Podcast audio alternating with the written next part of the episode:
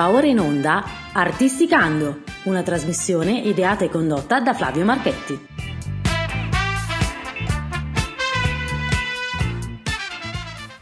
Benvenuti cari ascoltatori di Artisticando ad una nuova puntata. Ritorniamo nel mio mondo che come sapete è la musica jazz. Abbiamo un artista toscano che eh, si propone un lavoro che poi andremo a scoprire piano piano perché è molto interessante. È un trio, quindi classico Bill Evans, quindi pianoforte, contrabbasso, batteria, suonati non bene da Dio, come, come, ogni tanto mi capita di sentire dei lavori fatti bene. Do il benvenuto ad Artisticando ad Antonio Artese. Ciao Antonio! Ciao, ciao! Allora, partiamo subito con una domanda a bruciapelo. Il pianoforte, Antonio siamo coetanei, ci siamo scambiati, abbiamo qualche mese, anzi un mese neanche di, di differenza tra mete. Com'è nata questa passione de, del pianoforte, che voglio dire è, de, è, lo strumento principe, ma è anche lo strumento più difficile da, da, da suonare?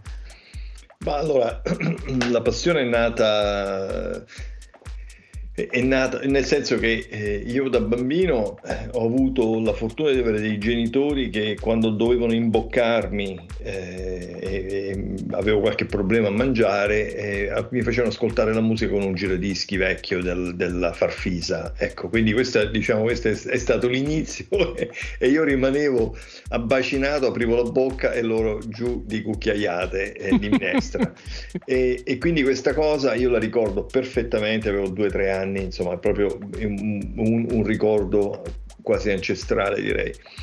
Poi c'è stato, all'inizio c'era stato questo incontro con la chitarra, volevano che io suonassi la chitarra, ma la chitarra mi dà fastidio, non aveva le corde in nylon, era piccolina, mio padre che era professore di educazione fisica mi ha detto no ma tu stai storto con la schiena, no no qui no, non se ne parla proprio. Allora la chitarra è stata completamente cassata e nel giro di invece di, di, di due mesi mia zia che abitava a Milano, fra le altre cose, spedisce letteralmente un pianoforte a casa per un regalo di Natale, un vecchio pianoforte verticale che aveva raccattato da qualche parte, un vecchio Zickerman che non esiste proprio, cioè, e arriva questo, questo catafalco eh, a casa e, e, lì nasce veramente, io ricordo quando ho aperto, è un pianoforte mm, che aveva, insomma, il legno era ancora un po' rotto, un po' così, cioè la tastiera era buona, però il meccanismo, insomma, un, un pianoforte da studio così senza troppe pretese, però per me è stata, è stata una cosa fulminante, cioè è stata, stata, una rivelazione perché per la prima volta io potevo toccare uno strumento e produrre dei suoni direttamente, senza dovermi... Eh, c'era un'immediatezza, c'era un'immediatezza eh, così de, de, della polifonia, delle altre cose, di queste cose. E, e, mia madre mi raccontava, perché questi sono ricordi che, anche mediati da, da, dai suoi ricordi, che io, ecco, di solito i bambini quando vanno lì hanno le manate sul pianoforte, cercano di, di, certo. di capire che cosa succede, no? cominciano a fare questi cluster che non hanno senso. Ecco, lei si era meravigliata del fatto che io cercassi le note che, che, che, andavano insieme per bene, ecco, che, che, si accordavano fra di loro. E questo è stato l'inizio e poi ha consigliato, uh, ha fatto vedere a mia madre che io avevo qualche, qualche propensione per la musica e così è arrivata uh, un maestro a casa che poi mi ha condotto fino agli inizi al, all'epoca al conservatorio a Campobasso perché tu hai detto toscano, io sono toscano di adozione, però ah, sono molisano di, di Termoli, di Termoli. La, la, regione che non esiste e che invece esiste. no, no, esiste. E, e, ma poi ti sei qui, diplomato a Roma tu, no? Poi mi sono diplomato al Conservatorio eh. Ho fatto un po' una trafila, ho seguito il mio maestro di pianoforte e fra le altre cose è il papà di Alessandro Marzi, il batterista, quindi c'è anche un, un, un rapporto eh, molto intenso, molto, molto caro, ecco, familiare. Cioè, eh, eh, Ale, Ale, mi chiama sempre fratello, no? cioè, perché, ma veramente fratello perché io non ho avuto fratelli maschi, ho due sorelle fantastiche, però eh, ecco, lui era, era, il, era, il, figlio, il, fratellino più piccolo. Certo. Ascoltami, l'incontro col jazz, poi com- come Ecco, l'incontro col jazz è stato, è stato, un'altra cosa fulminante che è passata attraverso un, il mio compare di Cresima, Pinuccio Leo, il signor Giuseppe Leo, il quale era un amante però non del pianoforte, della chitarra Ah. E, e, quindi ecco, lui aveva questa Gibson L5, la cena 75, ne aveva una collezione, aveva suonato in alcuni club, aveva fatto dei giri, eccetera. Poi si era rifugiato a Termoli, la sua città natale, eh, per, per, per, lavorare, per lavoro, eccetera. E però aveva questa passione del jazz, non voleva suonare dal vivo. E, e, quindi le prime cassette all'epoca, noi ci ricordiamo le cassette che precedono i CD, non dico i vinili, i vinili erano, erano costosissimi, non si potevano comprare, uno doveva sempre fare i salti mortali tripli le prime cassette me le ha passate lui e quindi da 14-15 anni ecco io ho scoperto e, e, ti ricordi cosa ti ha fatto ascoltare? Eh certo che mi ricordo mi ricordo tre album sostanziali seminali come si dice eh. uno Joe Pass Ella Fitzgerald in duo mamma mia cioè, e, che poi quando ho scoperto che Joe Pass era, Pass era short per passa l'acqua e quindi ancora bellissima questa cosa. Certo. Ella Fitzgerald quell'album è stata una cosa da, da, cioè io lo ascoltavo, lo riascoltavo, cioè praticamente ho memorizzato tutto l'album, persino le pause e ho trascritto le cose così a, a mano. Cioè. E poi eh, c'è stato Bill Evans, naturalmente, subito, bah, a distanza di qualche settimana, è arrivato questo Waltz for Debbie. E, e, anche quello è stata una, una, caraccata in testa perché c'era questa, questa andare e ritornare dal classico, queste armonie, questo, questo trio bellissimo che poi ecco io eh, quello che ho fatto è che da ogni spunto che mi veniva dato io ho cercato di ricostruire una, una discografia per, per, ampliare il piacere che queste cose ti davano no? Certo. E poi eh, un altro disco seminale per me importantissimo è stato Now He Sings, Now He Sobs di Chick Corea con Miroslav Bidus. Quello è stato, è stato un'altra legnata in testa per il trio, quindi un po' la eh, strada. Poi ascoltato però, tutto. Generi, eh. Però generi diversi, eh, da Joe Pass a Bill Evans a Chick Corea, perché sono tre generi completamente diversi. Cioè, eh... Sì, eh, ma sai, all'epoca non è che noi potessimo scegliere certe cose, quindi quelle cose che casualmente venivano. ah, non era un, un eh, percorso. Capisci? Non era, ah. allora io adesso mi, mi, mi, ti faccio ascoltare questo perché voglio che tu ascolti questo. No, eh, dice, guarda, mi è arrivata questa cosa, sto disco, eh, ascoltalo, vedi che, che ne pensi, che, che, ne dici? Ah, questo è bellissimo. Quindi ci, poi abbiamo cominciato, questi sono i, i tre album iniziali poi man mano si è andati avanti a ascoltare un po' di tutto, insomma a farsi cioè, i grandi classici, tutto, ecco. E del pianoforte sicuramente molto perché eh, io posso dire di aver ascoltato tutta la discografia di Cicoria che ho conosciuto personalmente. Ah, ecco. Io eh, eh, era, non so se era venuto a Villa Arconati qui da, dalle mie parti, me lo son perso e mi è dispiaciuto molto anche perché era con l'Electric Orchestra e c'era Patitucci, Marienthal, eh, sì. Dave Wakel, quindi già in un, già un jazz mh, mm, più, molto, più, molto più elettrico, che era un po' quello, quello, che mi piaceva a me. Io vengo da Water Report, vengo da, vengo da, da quel genere lì, anche, certo. se, anche se la mia prima, il mio primo concerto jazz mi ha portato mio papà a sentire mm, il Modern Jazz Quartet. È fantastico. Eh sì, io ero, pensa che mio papà, mio papà era musicista e, e ci aveva suonato insieme quando era in Sud America e sono venuti a Cremona dove abitavamo e poi siamo andati a mangiare la pizza tutti insieme. No? Questi qua erano quattro omoni giganteschi enormi, e, siamo, sì. enormi. e noi siamo, e siamo, andati in sei su una bianchina. Hai presente Fantozzi? Cioè, eravamo in sei, quindi quattro loro, mio papà e io su questa bianchina siamo andati a mangiare la pizza alla fine del concerto e, e lì avevo, non so se non, non ci arrivavo ad avere sei anni. Mi sono addormentato, te lo, non te lo nascondo, mi sono addormentato, però poi da lì c'è stata una fulminazione e c'è stato tutto il mio percorso, ho fatto... Mi, eh, mi sono f- molto fulminato con Stan Getz, con Sonny Rollins, con sì, Charlie Stan Getz è stato il secondo album importante, no? con tutto diciamo, il periodo legato a Jobim, eh, certo, al, al, al, eccetera. La, scoperta que- di quella fusion lì è stata, è, è stata strepitosa, cioè lui, lui, è stato una cosa maestro pazzesco, il timbro. È, come, è come in tutte le arti da, il, il, cuore, lui con poche note ti faceva arrivare, ti faceva un po' come sei tu, eh, perché... Eh, no, no, questi no, sono paragoni. No, no, cioè, però... Assolut- sì, è vero, hai ragione. Però devo dirti che di solito, si, specialmente al giorno d'oggi, si, si, si tende a suonare tante note, a metterne giù un milione, no? Invece, proprio nel tuo lavoro, quello che mi è piaciuto molto è che le note non sono messe lì a caso, hanno un senso, c'è una struttura, c'è una struttura logica dietro, dietro a, a, questa, a, a, questo lavoro e me, mi, è piaciuto, mi è piaciuto parecchio. Ascolta, io vorrei cominciare a parlare del tuo lavoro che si chiama Two Words, che lo andiamo ad ascoltare in ultimo con un brano che ho scelto che è la, la nona traccia, credo che sia l'ultima che, che hai fatto, che si chiama Voyage. Ehm, e mi dà proprio, quando ascolto questo, questo brano, mi dà proprio la, la sensazione di un, di, un, di un, viaggio, no? E, ehm, però vorrei che me lo raccontassi tu come è nato questo, questo brano.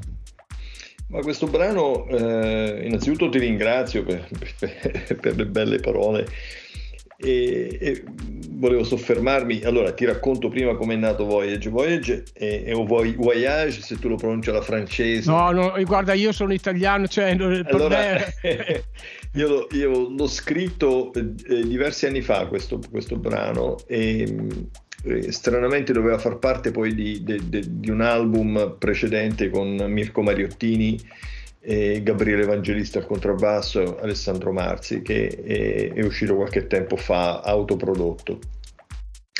E noi, eh, questo voyage è, è, è stata un, una parentesi molto bella che eh, ho fatto in, in uh, Svezia, dove abbiamo fatto un viaggio proprio per, un, per una serie di concerti. E, dove abbiamo suonato questo festival, uh, Catherine Holm, uh, e dove ho composto anche eh, Giulita, che è poi uno degli altri brani. Esatto. E, e, Voyage è proprio questo, cioè è, è, io ricordo perfettamente quando l'ho scritto, ho scritto qui in Toscana, stavo già a Siena eh, di, di, ritorno da, da, questi viaggi e una notte mi, son, mi sono appuntato un po', un po', di cose e, e stavo esplorando questa, perché volevo appunto volevo rappresentare questo perché quando si viaggia in fondo lo si fa per piacere ecco non lo si fa perché ci mandano in giro dobbiamo andare in giro. Noi vogliamo guardare il finestrino vogliamo, vogliamo osservare questa, questa, cosa che scorre. E questa è, è, è, proprio questa riflessione dello scorrimento di queste immagini dal treno dalla, o dalla macchina o dalla nave se vuoi da dove, dove vuoi dalla bici dalla motocicletta scegli tu il mezzo di trasporto, ma è una fase non, non quando noi veniamo trasportati, non quando noi andiamo attivamente in un posto. Quindi quando certo. noi veniamo trasportati, ci giriamo dall'altra parte del finestrino e vediamo queste immagini che scorrono. Ecco. Bene, un po' allora... alla, alla Cartier-Bresson, ecco, ecco, un pochino questa, questa, questa cosa così. Ecco. Allora, noi chiudiamo gli occhi e ci gustiamo questo bellissimo viaggio in compagnia di Antonio Artese.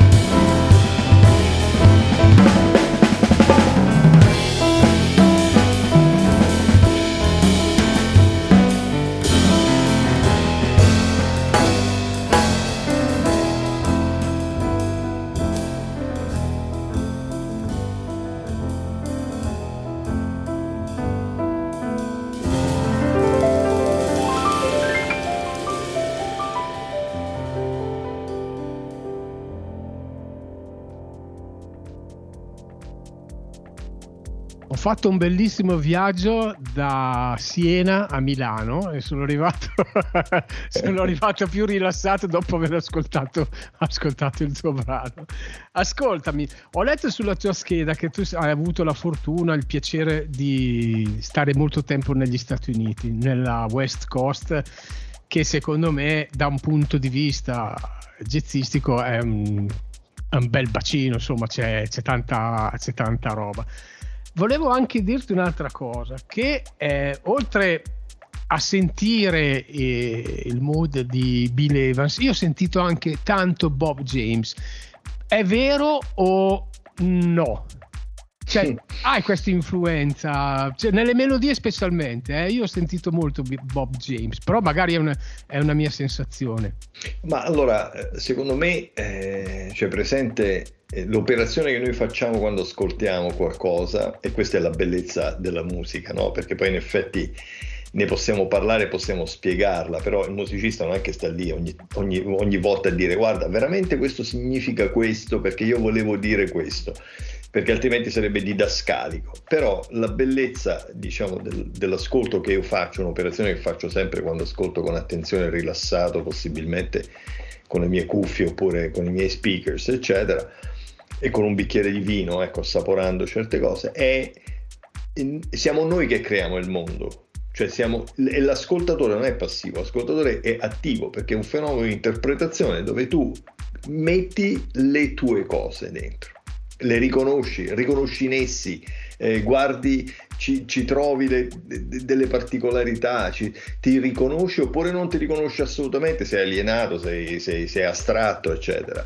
E, e, in questo senso quindi io non posso dirti, allora, il dilemma sì, te lo posso dire perché il, il, il, modus, secondo me, degli accordi, del, del voicing di questo pianista che ha cambiato la storia del jazz eh, nel mondo, cioè perché lui è arrivato, gli altri facevano delle cose e lui ne ha, ne ha, comp- ha stravolto completamente eh, tutto e l'ha stravolto in maniera dolce, cioè certo. in maniera che tutti quanti l'hanno riconosciuto, hanno detto ma cioè, nessuno ha detto ah ma no ma Bill Evans, eh, ma che...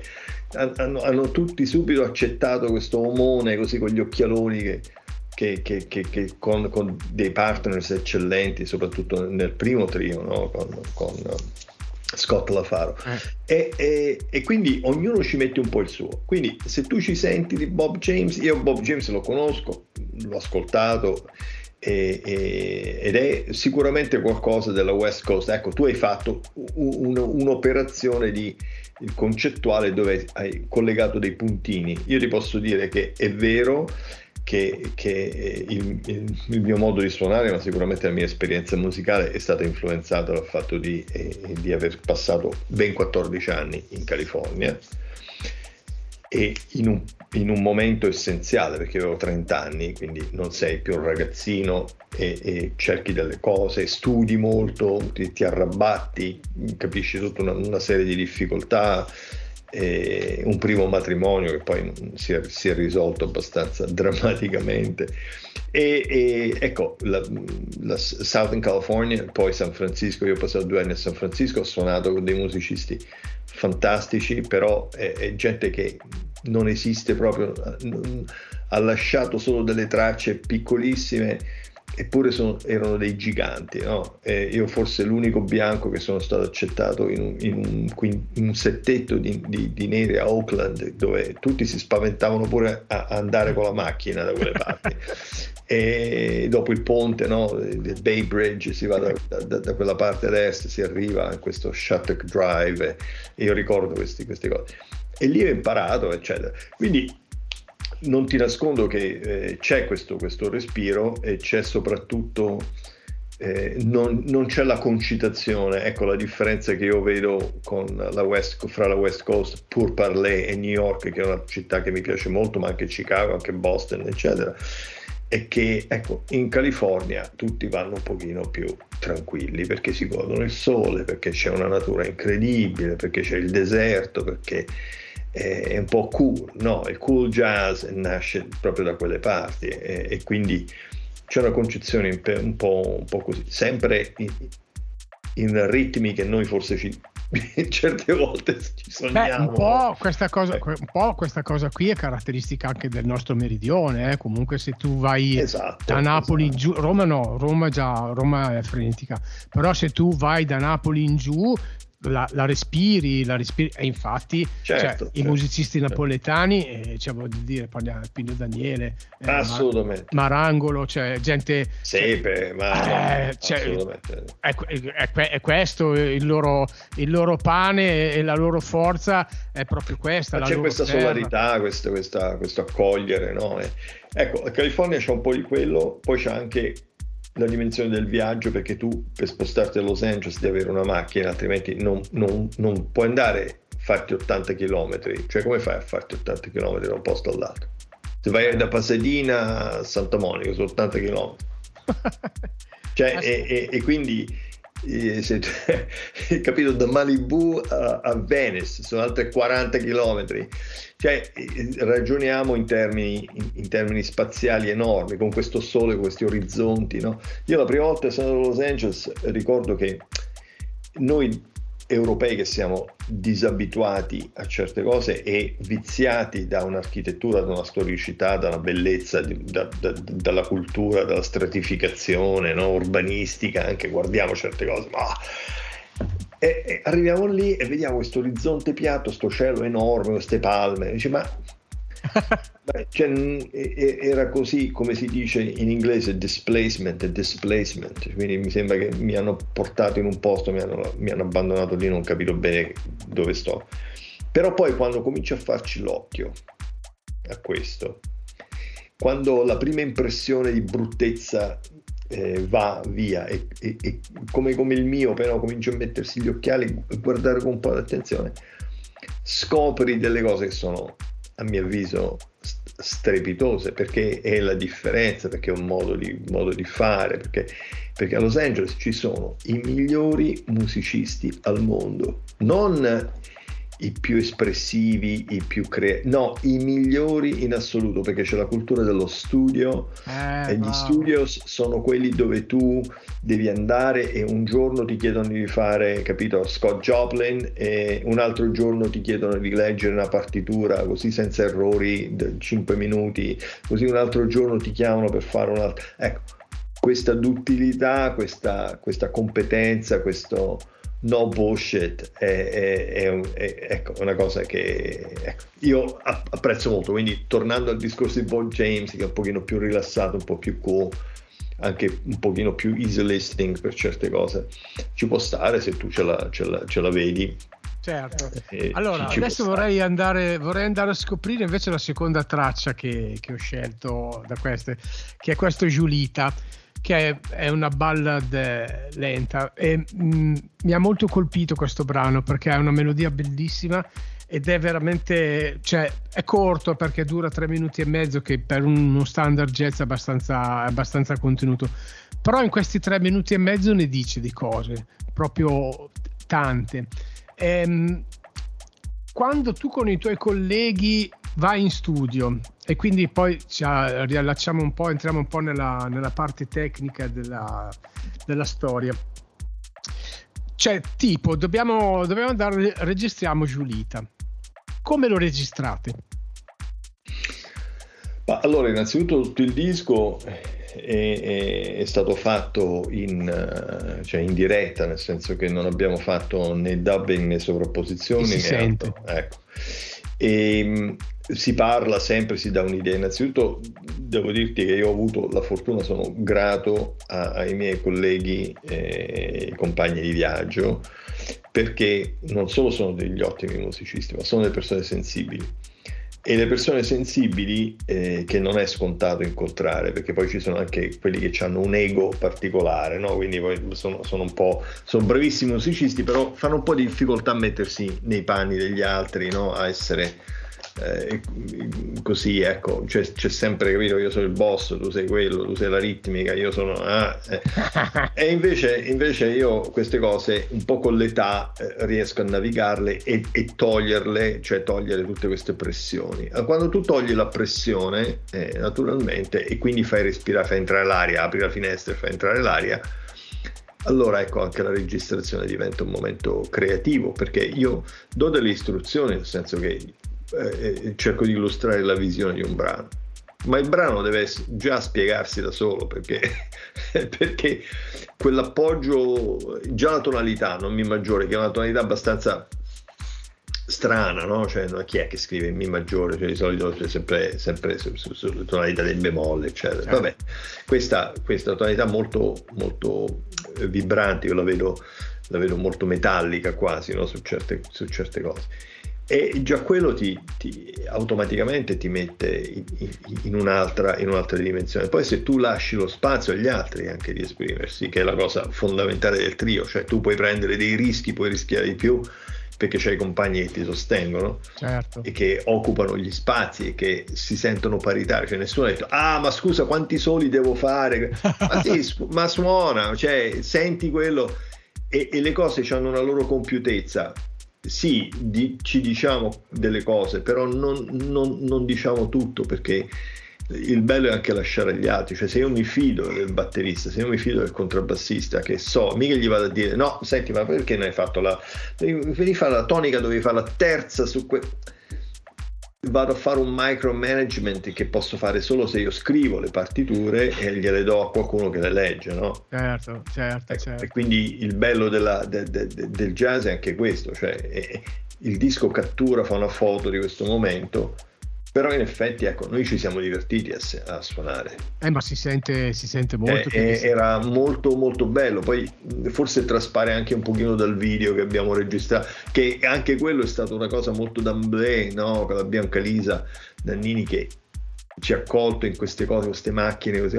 mica abbiamo fatto 50.000 take di quella, sai, fammi questa cosa, poi mi riprendi qui. Cioè, è, è, è stato un po' così. E, e io devo, guarda, sono, sono, contento, ma so soprattutto sono grato, veramente un, un profondo, una profonda gratitudine nei confronti di questi compagni, perché, perché senza di loro, sì, tu fai il disco da solo, oppure cioè, devi, devi portarli dentro, devi, devi, devi, fargli sentire questa cosa, devi lasciare. Io non ho detto a, a Sandro, cioè, ah, sai, adesso mi devi fare spazio qui, ah no, aspetta, perché qui c'è lo swing. Sì, abbiamo discusso, che ne so, in alcuni brani un cambiamento repentino di ritmo, come ci sono sì, 3 al 4, no? lo swing, sì, cioè, certo. guarda, io vorrei quest'idea, però poi devi lasciare liberi le persone di esprimersi. Ed è, ed è, questo il, il, bello è questo, forse dico delle ovvietà, però. No, no, beh, non sono, non sono tante ovvietà perché ci, ah, ci, ascoltano anche tanti giovani che stanno cercando di capire qual, qual è il modo giusto per fare, per fare un disco. Eh, io cerco di fare informazione anche con questo, parlando con voi artisti, cerco di catturare quali sono i segreti. Ho anche degli artisti che usano solo il computer, per esempio, certo, ma, certo, ma certo. Ho, ho anche a tanti artisti che vengono tanti artisti che ci spiegano proprio la funzione delle take certo. di, di, sovrapposizione cioè il, la mia no, trasmissione no, ma, ma l'arte, l'arte, dello studio e della registrazione eh, vista in una certa, in una certa eh, ottica è assolutamente pregevole cioè funziona perfettamente, cioè il dubbing e le altre cose, poi oggi la tecnologia può aiutare tantissimo, no? cioè certo. sono, anche l'elettronica, cioè ci sono certo, certo, tantissimi certo. modi. Sì, non, è, non, è, il tuo caso perché io sono convinto che se tu avessi fatto, fatto una scelta eh, diversa probabilmente eh, l'incontro... Eh, musicista ascoltatore non sarebbe, non sarebbe stato lo stesso però sì. facciamo, Facciamo una cosa, andiamo a ascoltarci Giulita, poi rientriamo in studio e io ho ancora un bel po' di domande da farti. Eh? Ad Artisticando abbiamo ospite Antonio Artese e ci andiamo ad ascoltare Giulita.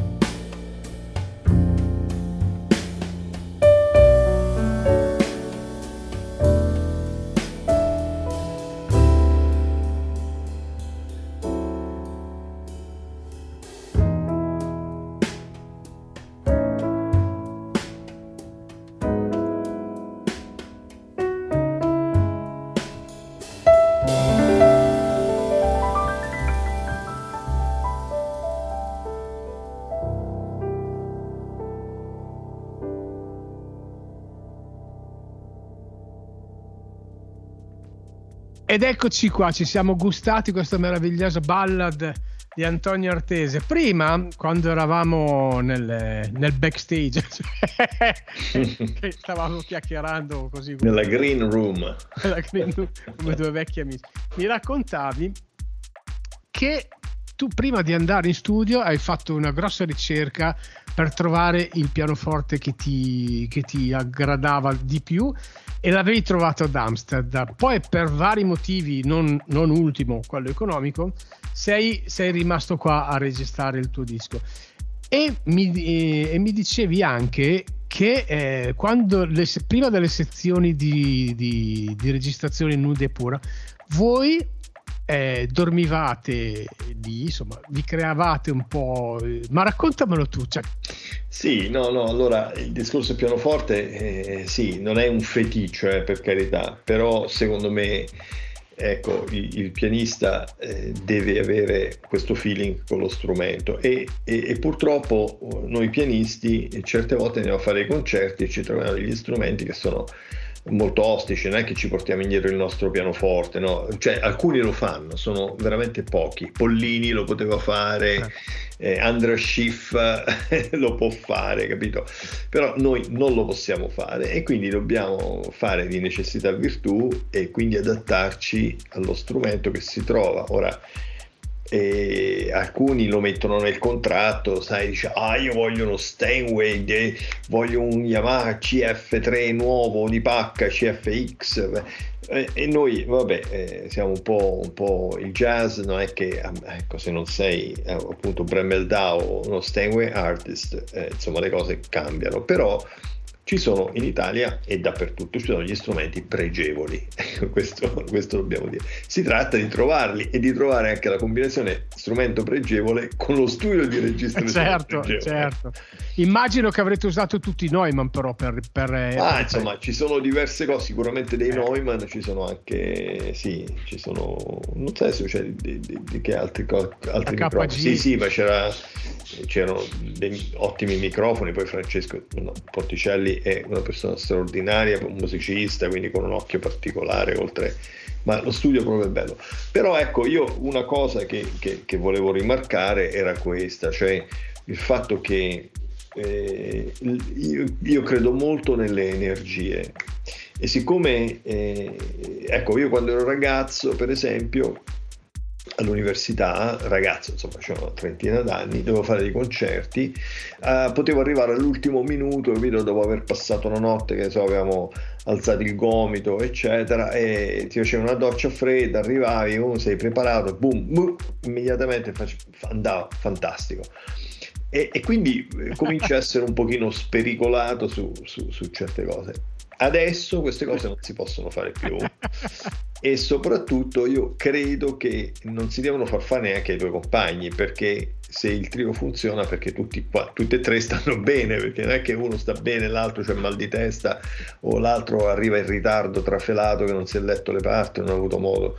Ecco io credo molto nel, nel fare un lavoro di preparazione per la performance in questo senso. Allora anche grazie alla struttura di, di, di Francesco, al cigaleto, siamo riusciti ad arrivare eh, un giorno prima, e quindi abbiamo passato, ci siamo oh, eh, così incontrati, abbiamo fatto una bella cena, abbiamo bevuto un buon bicchiere di vino, ci siamo raccontati le cose, ci siamo riposati, abbiamo dormito bene la mattina, un, un caffè forte, eravamo pronti.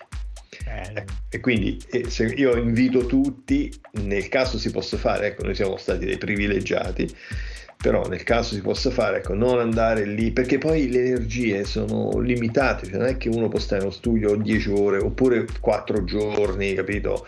Eh, avere questo lusso di fare le cose, quindi è meglio arrivare una sera prima riposati e, e avere le idee chiare soprattutto, ecco, non arrivare mai a meno che non si vuole registrare qualcosa di totalmente improvvisato, cosa che io ho fatto in passato, eh. ho registrato negli studi proprio a Los Angeles, dove siamo arrivati tutti quanti eh, e, e, abbiamo fatto queste, queste sezioni eh, di free jazz proprio così d'amblè dove c'erano solo proprio per, per capire un lusso che non ci possiamo più permettere però ecco a meno che non sia quello bisogna arrivare estremamente preparati con le idee chiare e eh. non stanchi. Bene. Allora, adesso andiamo ad ascoltarci la terza traccia che abbiamo scelto, che è Prelude. Io nelle mie note qui ho sentito molto Bob James. Ehm, poi c'è questo cambio repentino che va a swing e poi c'è il solo della batteria breve, però nella, ad esempio nel suono della cassa, perché eh, io sto molto attento a come vengono eh, ripresi gli strumenti la cassa eh, proprio mi ha impressionato perché non è compressa, è proprio tutta naturale, ma è definitiva, cioè è definita, ha un suono veramente bellissimo, riempie, riempie tutto e poi eh, molto, molto apprezzabile il suono del contrabbasso, cioè, ma tutti i suoni in, in, genere veramente molto naturali, molto bello. E in questo, in questo brano si sente proprio questo cambio repentino che va a swing e poi c'è questa, questo solo di batteria breve, ripeto, ma molto, in, ma molto in, intenso. Eh, questa è, è nata da quella famosa discussione che dicevi prima, a un certo punto facciamo così? Allora, eh, no, lì c'era un, uh, un'idea, un, un, format. A me interessava, innanzitutto partiamo dal tema, no? perché il, il pezzo è, è, consiste in due parti. Un tema quasi innocente con questa quarta aumentata, un, un, po' così, un po' alla Dario Argento, no? se vogliamo, uh-huh. non sai mai cosa, cosa, ti succede dopo, ecco, c'è la, c'è la sorpresa, eccetera. E, e, è molto dolce, questa è una specie di, di, ecco, di dialogo interiore, eccetera, dove il contrabbasso eh, va all'unisono nella seconda parte, ecco lì sì è chiaro, si dice no guarda questo è unisono la seconda parte, però anche lì non è che sono stato fiscale, gli ho detto no mi devi fare per forza il sol, eh, no, lui ha capito, ecco lasciato la sensibilità eh, di, di questo grande musicista, giovane, energico eccetera, ha capito al volo le cose e, e, niente, siamo andati dentro. Poi però cosa succede nella seconda parte? Quindi dopo questo tema che è in 6 ottavi, arriva quest'altra parte che invece è su un frammento dei, dei Coltrane Changes, quindi praticamente eh, dei Giant Steps. E quindi, però in, in, sol maggiore. E quindi che cosa succede? Che lì parte, però è in 3 sempre, quindi c'è un'intensificazione fino a quando dal 3, dal metro del 3 eh, parte il 4 e quindi lì si swinga e, e, quindi c'è questa parte di andare dentro e fuori dal 3 al 4 e tornare. E si poteva, lascia, si poteva avere una scelta di lasciare alla batteria completamente il, il campo libero e quindi dare anche spazio a, alla cosa che è stato fatto poi praticamente su, su, su, su questa, questa parte e poi ritornare a questo tema abbastanza innocente per poi fare un, una scala, un arpeggio che poi, poi scende verso sopra. Ecco, il pianoforte lì deve essere buono perché altrimenti queste cose non è che le possiamo fare in post produzione. Ecco. Eh, certo, eh, certo. Devono essere buone le mani, però anche il pianoforte, il pianoforte anche deve dare, deve dare il suo. E, e, devo dire che lo Steinway che, che, che Francesco ha a disposizione è uno strumento pregevole e, e con una meccanica e con, con, una profondità, ma anche senza, senza essere aggressivo come, come tono. Eh, infatti, questo l'ho proprio, l'ho proprio notato perché eh, sicuramente, come ti dicevo prima, lo, lo, strumento è importantissimo perché i tasti cioè, devono suonare nell'intensità che gli dai tu, però il suono è molto regolare proprio, cioè è, è, è, proprio, è, è, proprio, un bellissimo suono. Ecco, la, non, non, riesco a trovare un altro aggettivo che non sia quello. È proprio un bellissimo suono.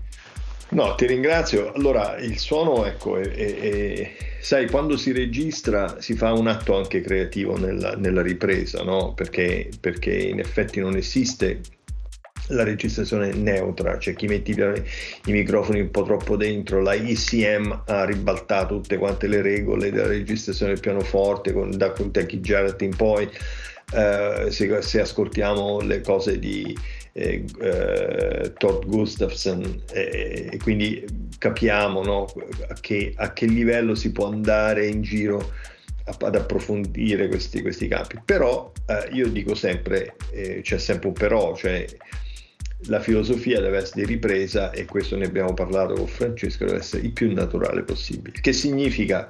Che significa? Perché se io vado e mi metto le orecchie un pochino più dentro il pianoforte, ecco, quello è l'effetto che io dovrei avere. Non devo avere un effetto di pianoforte straniato che mi spazia, cioè che, che, che, diventa di, di 4 metri e 80 certo, per, per 10.000. E cioè. questi sono i lexicon, i reverberi che fanno, che fanno queste cose, cioè gli strumenti, cioè, i microfoni presi, a, hai detto giusto, cioè se tu vai dentro l'effetto che tu devi avere è quello che, di essere... Ti avvicini, con... devi avvicinarti, eh. devi percepire del, dei dettagli, però non, stai sempre davanti a uno strumento acustico, ecco. Cioè certo, no, certo, certo. Perché il sound design adesso ha preso delle, eh, delle pieghe secondo me estreme eh, ne parlavo, guarda, ne parlavo proprio perché eh, con, con, con, Tim Starnes, che è uno dei, dei missatori per, per, i, per, i, film a Los Angeles, che, che, che, ho avuto anche la fortuna di conoscere l'anno scorso, eccetera, dove si parla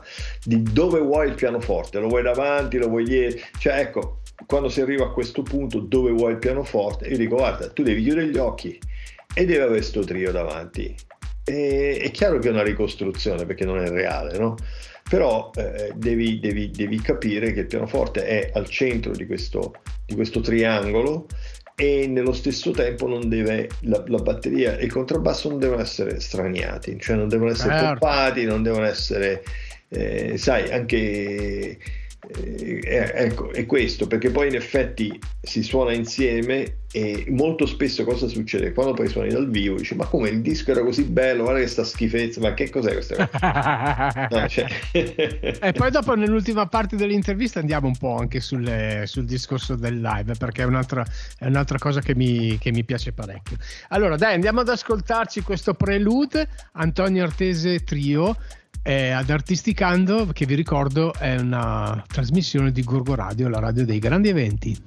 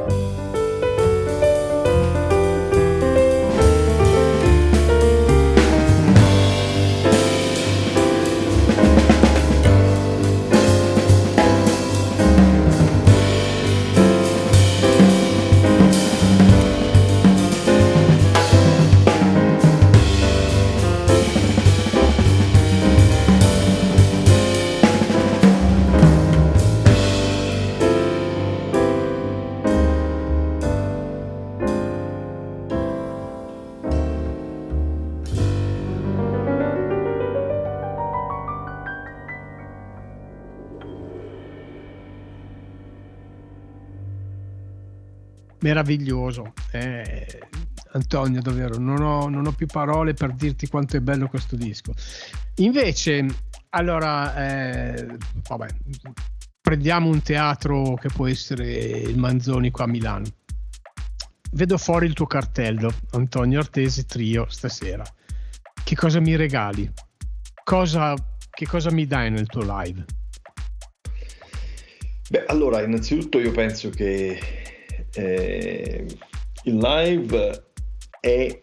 Eh, allora, se partiamo dal presupposto che il disco deve essere riprodotto nel concerto e viceversa,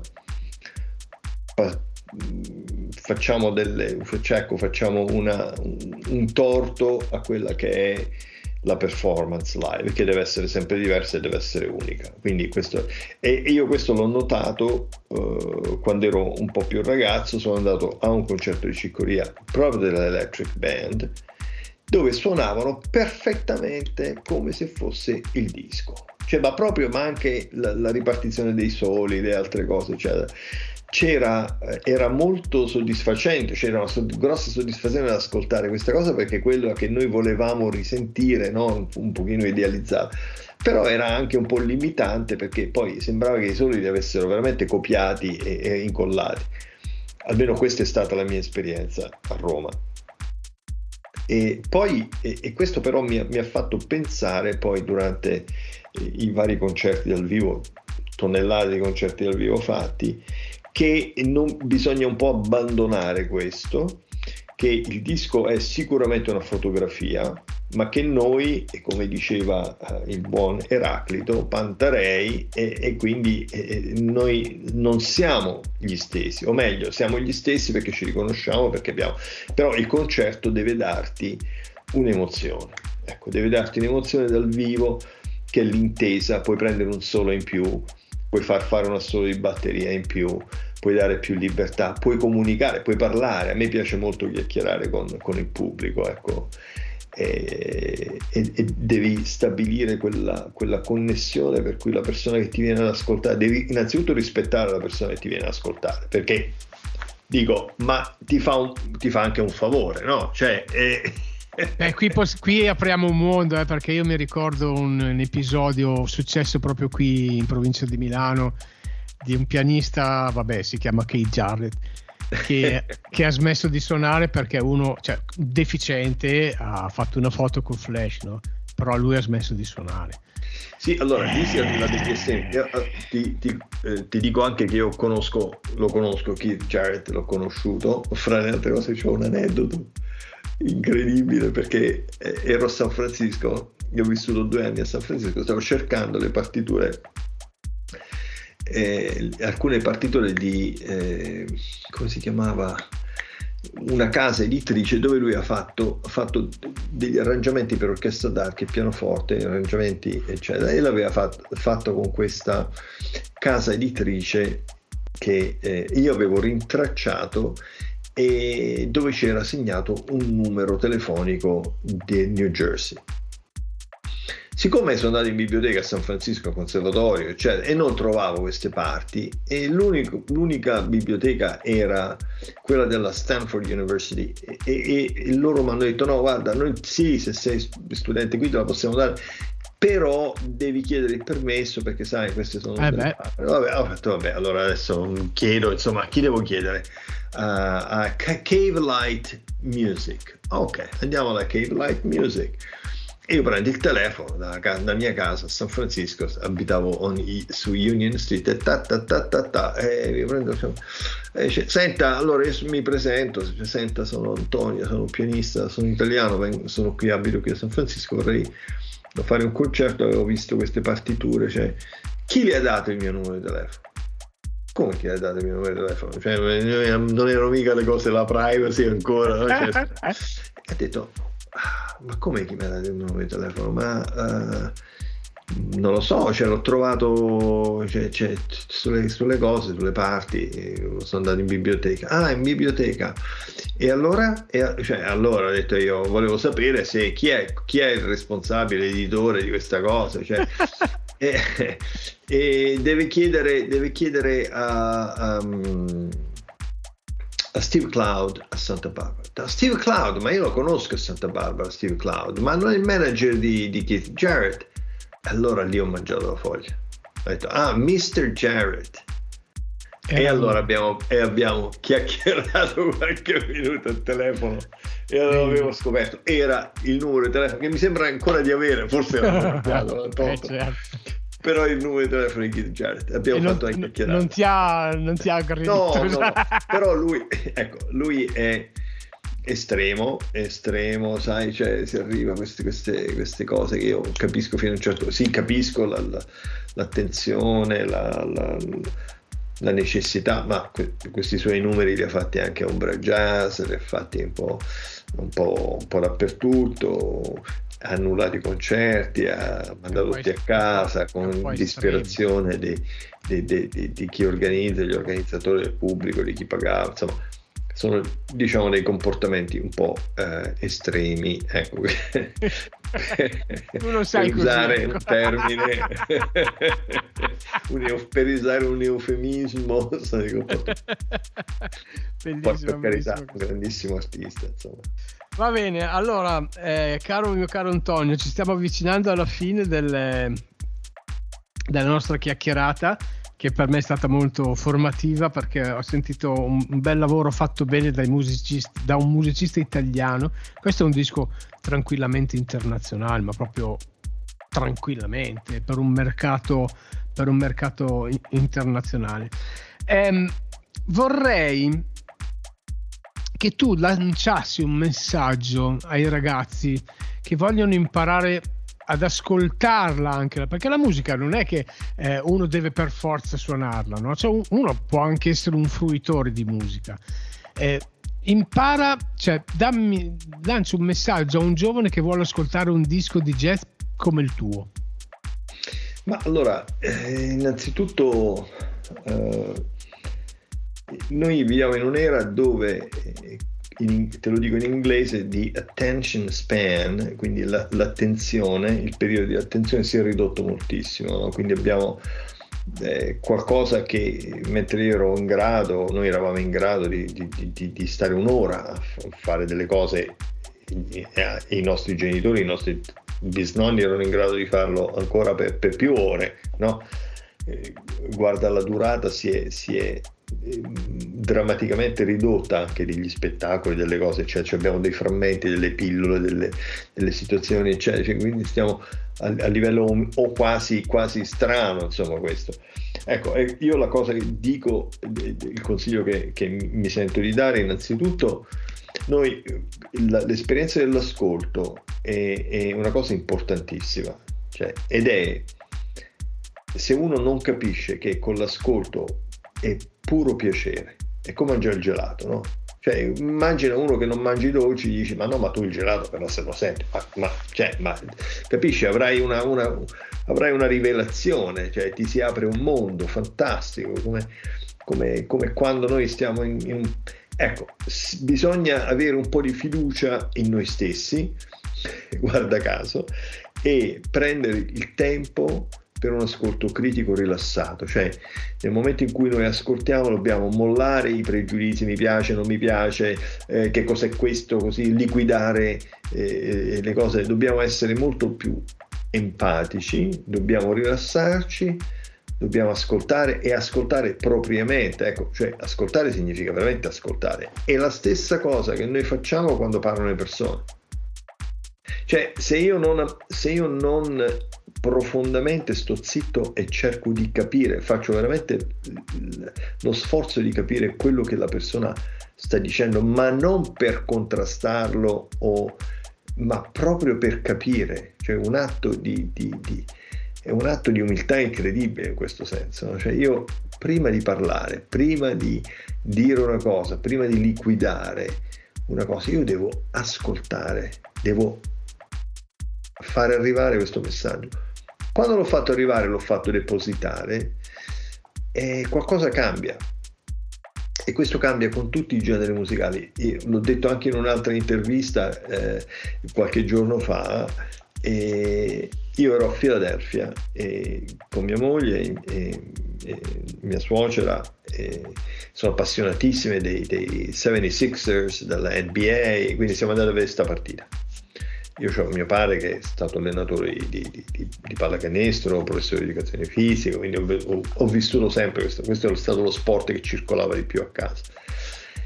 Sono andato lì, abbiamo visto questa fantastica, fantastica partita dove è cominciato tutto con rap a palla, cioè due ore di cioè io il rap eh, sì lo conosco come genere conosco Eminem conosco i testi non, eh, però non avevo cioè non è che ho, non, non, mi ricordo di aver passato due ore a sentire musica rap. Cioè è stata una rivelazione. Bene. Io ho capito un sacco di cose perché io non solo mi sono goduto la partita perché la partita poi è un, è un evento particolare, sono, c'è tanta gente, c'erano famiglie intere con i bambini, con le cose, con le, con le patatine, con le, sopra, una, un, una, festa incredibile, di una bellezza incredibile. È come qua, uguale. Sì, è una, una cosa ragazzi, cioè, che noi ci sogniamo, cioè proprio una, lo sport all'ennesima potenza, lo spettacolo all'ennesima potenza con questi giganti di una bellezza incredibile. Bene, questi c'erano, sti, questi, questa musica che dice ma come cazzarola è questa cosa che... E, e invece, ecco, ho fatto quello, quello che predico, l'ho voluto fare, ho detto adesso guarda, veramente, mentre mi guardo sta partita io voglio porgere l'orecchio a questo, ho scoperto delle cose incredibili. Eh, sì, allora, mm, vabbè, adesso non abbiamo tempo per approfondire la cosa, però effetti- effettivamente se tu ascolti il rap americano non è il rap che c'è qua, cioè, qui, qui siamo su due, due, mondi completamente diversi. Cioè, Eminem ha un senso, e tutti i rapper americani hanno un senso, in Italia faccio un po' fatica a, a capirlo, ecco. però vabbè.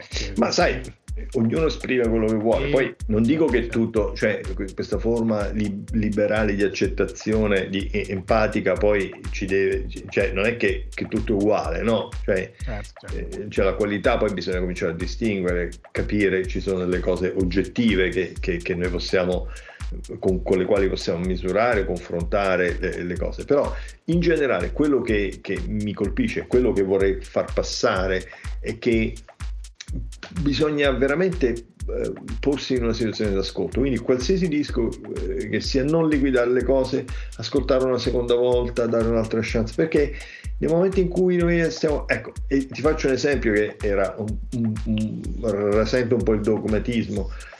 Eh, quando ero ragazzo io avevo questo disco con la decima sinfonia di Shostakovich, era un bellissimo disco da Deutsche Grammophon con i Berliner diretti da Karajan, eccetera. però la decima di Shostakovich per un ragazzo di 14 anni era un po', un po' azzardata. Bene, io sono partito dal presupposto che non era Shostakovich che era sbagliato, perché se Shostak- qualcuno si era preso la briga di fare un disco con un'orchestra del genere, con Karajan, che poi suonava anche Beethoven, che a me piaceva tantissimo, allora vuol dire che forse l'ignorante ero io e dovevo, far, dovevo capire il perché e non potevo far altro che riascoltare. Eh certo, certo dopo il terzo, quarto ascolto co- cominci a vedere i pezzi, cominci a vedere le cose, se, eh, co- cominci a ricostruire dei percorsi, ecco, e lì e poi diventa piacere, è, è, è, quello che voglio far capire, cioè non è un sacrificio, oh sta a perdere tempo, oh ma che palle, oh ma dai, oh ma che, cioè è chiaro, cioè quando tu arrivi a quel livello, ma è piacere puro, cioè non sai cosa ti perdi Va bene, caro mio caro Antonio, siamo arrivati alla fine del nostro incontro. Ci lasciamo col titolo del tuo lavoro che è uscito il 9 di dicembre, eh, si chiama Two Worlds, Due Mondi, eh, che specifica bene il mondo del nord Europa, il mondo della West Coast e questo effettivamente sì, ad un ascoltatore attento arriva, arriva tutto. Io ti ringrazio tantissimo perché oggi ho imparato, ho imparato, tante cose. Ho ascoltato un bel disco e ho conosciuto una bella persona, eh, anche se siamo, siamo, vecchi, perché siamo vecchi ormai, siamo, ci considerano dei boomer. Però, però io sono, sono contento di averti conosciuto e spero di rincontrarti presto. ti ringrazio. Va bene. Ciao Antonio, buonanotte. A prestissimo, buonanotte. Antonio Artese Trio, Two